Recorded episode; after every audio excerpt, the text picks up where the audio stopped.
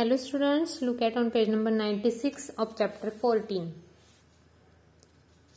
Can you ten मध्ये questions विचारलेले आहेत. पहिला क्वेश्चन आहे विच इलेमेंट हेल्प्स कंबशन ज्वलनास मदत करणारे मूलद्रव्य कोणते? तर ऑक्सिजन हा ज्वलनास मदत करणारा मूलद्रव्य आहे. डज वॉटर हेल्प कंबशन पाणी ज्वलनास मदत करते का? तर नाही. पाणी काय करते? ज्वलनाला विरोध करते किंवा ज्वलन थांबवते. Hydrogen is a combustible substance that is it burns hydrogen हा ज्वलनशील पदार्थ आहे आणि तो स्वतः जळतो.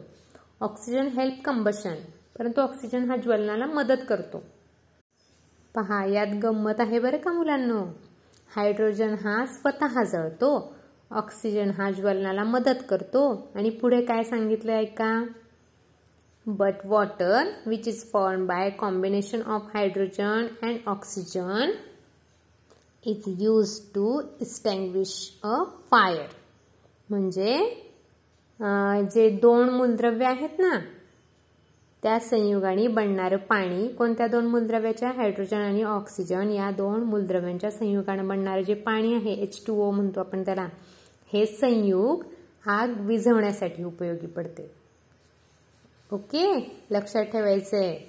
in other words the properties of compound are different from those of constituent elements म्हणजे संयोगाचे गुणधर्म हे त्यातील घटक मूलद्रव्याच्या गुणधर्मापेक्षा निश्चितच वेगळे असतात हे इथे लक्षात येतं like an element a compound is also written in an abridged form a molecule of a compound is form by a chemical combination of atoms of two or more elements संयुगे लिहिताना मूलद्रव्याप्रमाणे संक्षिप्त स्वरूपातच आपण लिहितो मग संयुगाच्या रेणूंमध्ये दोन किंवा अधिक मूलद्रव्याचे अणू रासायनिक संयुगातून एकत्र आलेले असतात. म्हणून संयुगाचा निर्देश करण्यासाठी रेणूसूत्रांचा वापर केला जातो.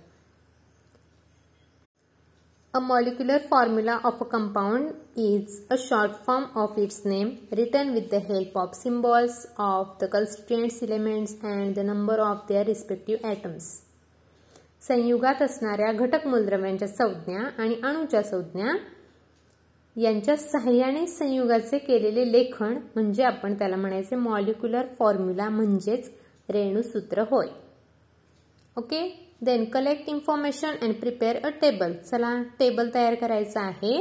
Constituent elements and molecular formula of various compound such as salt alum blue vitriol ॲल ammonium ammonium chloride baking soda chalk washing soda he information मुलांनो तुम्ही या टेबलमध्ये लिहायचे पहिल्या ह्याच्यात कंपाऊंड नंतर कन्स्टिट्युएंट्स इलेमेंट्स नंतर symbol and number of atoms molecular formula and characteristics ही नेटवरनं सर्च करून तुम्ही ही uh, हा जो टेबल आहे तो कंप्लीट करायचा आहे. इन्फॉर्मेशन कलेक्ट करून. Okay? Then next topic is an important topic that is mixtures. Try this. Prepare a शरबत सरबत तयार करा. प्रिपेअर अ भेळ भेळ तयार करा. Did the taste of original ingredients change due to the above process याच्यामध्ये वरील कृती केल्यानंतर मूळ घटकांच्या चवीमध्ये बदल झाला का? नाही. मग a mixture is form by mixing different elements or compounds the proportion of various components in a mixture is not fixed no chemical change takes place during the formation of mixtures and no new substance is form मग वेगवेगळी मूलद्रव्ये किंवा संयुगे एकामेकांमध्ये मिसळली की मिश्रण तयार होते. मग मिश्रणातील विविध घटकांचे प्रमाण निश्चित नसते. कमी जास्त प्रमाणामध्ये असू शकते. मग मिश्रण तयार होताना कोणताही रासायनिक बदल घडून येत नाही आणि नवीन संयुग पण तयार होत नाही ते केवळ मिश्रण असते हे लक्षात घ्यायचंय मुलांना. Can you tell what are the mixtures used in everyday life तुमच्या रोजच्या जीवनामध्ये वापरली जाणारी मिश्रणं कोणती आहेत? सांगा बरं मुलांना. बरं ठीक आहे. आपली आई किचनमध्ये काहीतरी करत असताना कोणतं मिक्सचर तयार करते सांगा बरं. सकाळी सकाळी वापरलं जाते किंवा सकाळी सकाळी आपण जे पितो. कुठलं मिश्रण पितो? सरबत सोडून. सरबत काय आपण सकाळी सकाळी पित नाही. आपण उन्हाळ्यामध्ये पितो. सकाळी सकाळी काय पितो पण चहा. ते पण एक प्रकारचं काय आहे? मिक्सचर आहे. भेळ हेही मिक्सचर आहे. खीर हे सुद्धा काय आहे? Mixture. Next question is that are all mixtures useful to us सगळीच भेसळ किंवा सगळीच मिश्रणं आपल्याला उपयुक्त असतात का? तर नाही. काही ठिकाणी बाजारामध्ये बाजारामधून आपण सामान आणलं त्याच्यामध्ये काही मिश्रण केलेले असतात काही भेसळ असते तर ते आपल्या आरोग्यासाठी म्हणजे आपल्याला ते युजफुल नसतात. Third question how will you separate each component from a mixture of semolina salt and iron filings याचा अर्थ असा की रवा मीठ आणि लोहकीस हे जर एकत्रित यांचं मिश्रण केलं तर प्रत्येक घटक आपण वेगवेगळा कसा करा मग याच्यामध्ये लोहकीस म्हणजे आयर्न फिलिंग्स आहेत मग आपण मॅग्नेटच्या साह्याने त्या वेगळ्या करू शकतो. मग राहिलं काय? रवा आणि मीठ. तर रवा आणि मीठ याच्यामध्ये पाणी ॲड करायचं आहे. आणि ते ढवळायचं तर मीठ विरघळेल. आणि रवा काय होईल? तसाच राहील. आणि मग ते गाळून घेतलं की रवा पण आपण सेपरेट करू शकतो. Okay then you might remember that mixing unwanted substances in any food stuff is called adulteration तुम्हाला माहिती आहे मुलांना आपण हे शिकलेलो आहोत काय? की खाद्यपदार्थामध्ये अनावश्यक पदार्थ जर मिसळले तर त्याला आपण काय म्हणतो? भेसळ. मग भेसळ हा सुद्धा एक मिश्रणाचाच प्रकार आहे.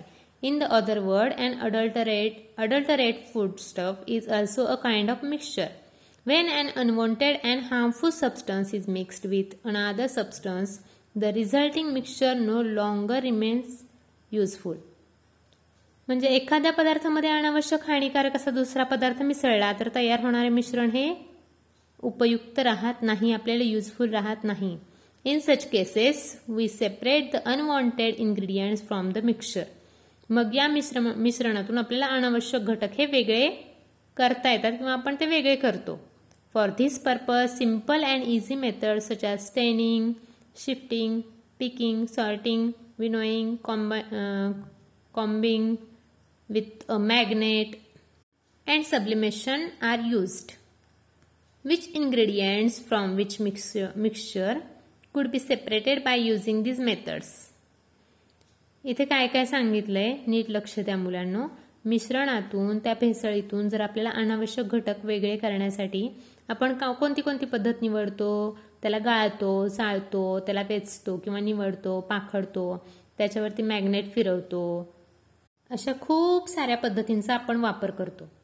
मग या पद्धतींचा वापर केल्याने कोणत्या कोणत्या मिश्रणातील कोणते कोणते घटक पदार्थ वेगळे होत होत असतील बरं?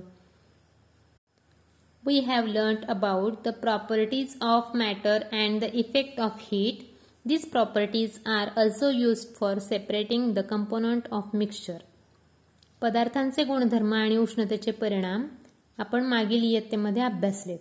त्यांचाही उप उपयोग आपण मिश्रणातील घटक पदार्थ वेगळे करण्यासाठी करू शकतो. हो ना? हे पहा मुलांना पेज नंबर नाईन्टी सेवन वरती काही पिक्चर्स दाखवलेली आहेत.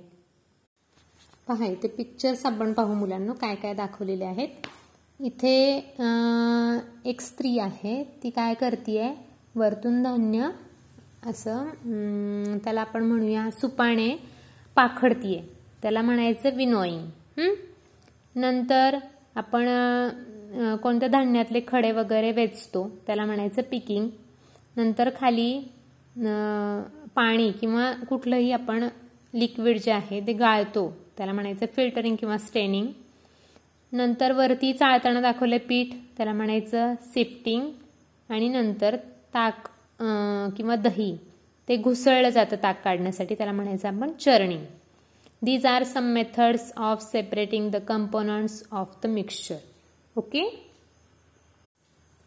then we know about the method of distillation म्हणजे काही ऊर्ध्वपातन पद्धती पाहिजेत आपल्याला मग पहिली आहे डेस्टिलेशन मेथड तिथे काय सांगितलंय एक प्रयोग आहे तो आपल्याला पाहायचा आहे तिथे काय काय सांगितलंय ते व्यवस्थित लक्षात घ्यायचं आहे. याची आपल्याला फिगर काढायची आहे. वहीमध्ये त्याला नावं व्यवस्थित द्यायचे. हा प्रयोग तुम्ही लक्षात ठेवायचा आहे. Okay take some salt water in a round bottom flask एका गोल चंबूमध्ये थोडंसं मीठ विरघळलेलं पाणी घ्यायचं आहे. Arrange the apparatus as shown in the figure start heating the liquid in the flask placed on the wire gauze sorry wire gauge तर काय सांगितलं आकृतीत दाखवल्याप्रमाणे त्या साहित्याची रचना करायची आणि लोखंडाच्या जाळीवर तो चंबू ठेवून त्याच्या मधल्या द्रवाला उष्णता द्यायला सुरू करायचं. ऑब्झर्व अ कोनिकल फ्लास्क त्या शंकुपात्राचं निरीक्षण करायचं आहे. Slowly droplets of water start falling into it where did this drops comes from त्या शंकुपात्राचं निरीक्षण करायचंय. हळूहळू पाण्याचे थेंब त्या शंकुपात्रामध्ये जाताना तुम्हाला दिसतील. हे थेंब कोठून आले आहेत हे तुमच्या लक्षात येते का मुलांनो? पहा.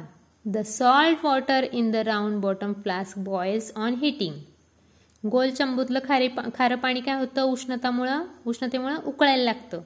The water in it vaporises when the vapour passes through the incline tube म्हणजे त्या ट्यूबमधनं ही वाफ संगणनीतून जाताना सभोवतालच्या त्या पाण्यामुळं थंड होऊन तिचं द्रवरूपामध्ये रूपांतरण होतं. It gets cooled due to surrounding cold water and condenses to form water त्याचं काय होतं?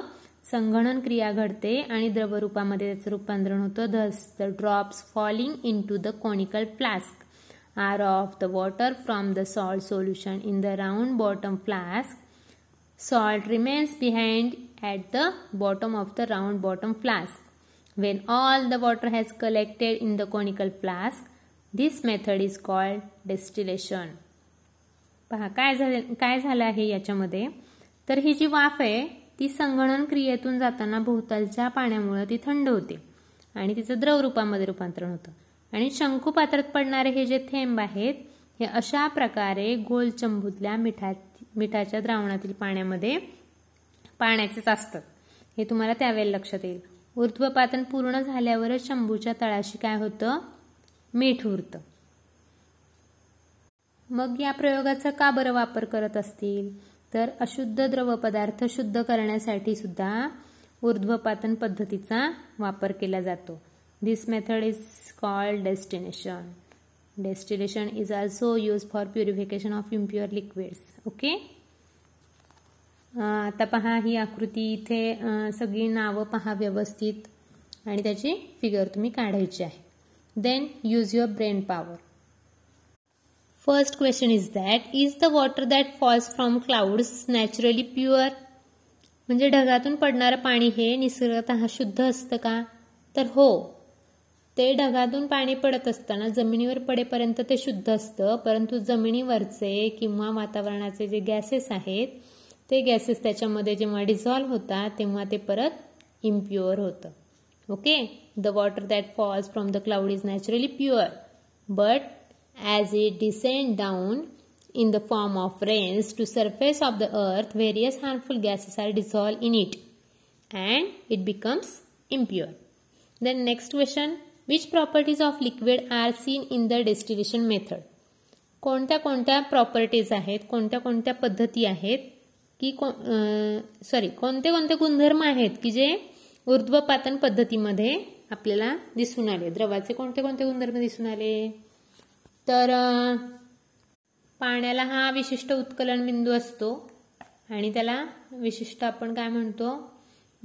म्हणजे आपण म्हणूया ठराविक टेम्परेचरला पाणी उकळतं आणि ठराविक टेम्परेचरला त्याचं संगणन होतं. हे दोन गुणधर्म आपण इथे पाहिले. नंतर थर्ड क्वेश्चन आहे for what purpose is distilled water used म्हणजे ऊर्ध्वपातनाने शुद्ध केलेल्या पाण्याचा उपयोग आपण कुठे करू शकतो?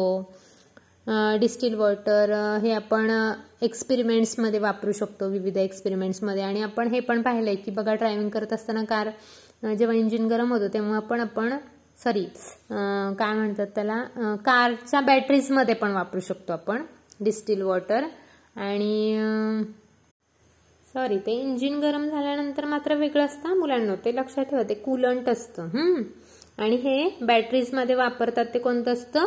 डिस्टिल वॉटर हे दोन मुद्दे तुम्ही लक्षात घ्यायचे आहेत. ओके आता ही ऊर्ध्वपातन पद्धती तुमच्या लक्षात आली.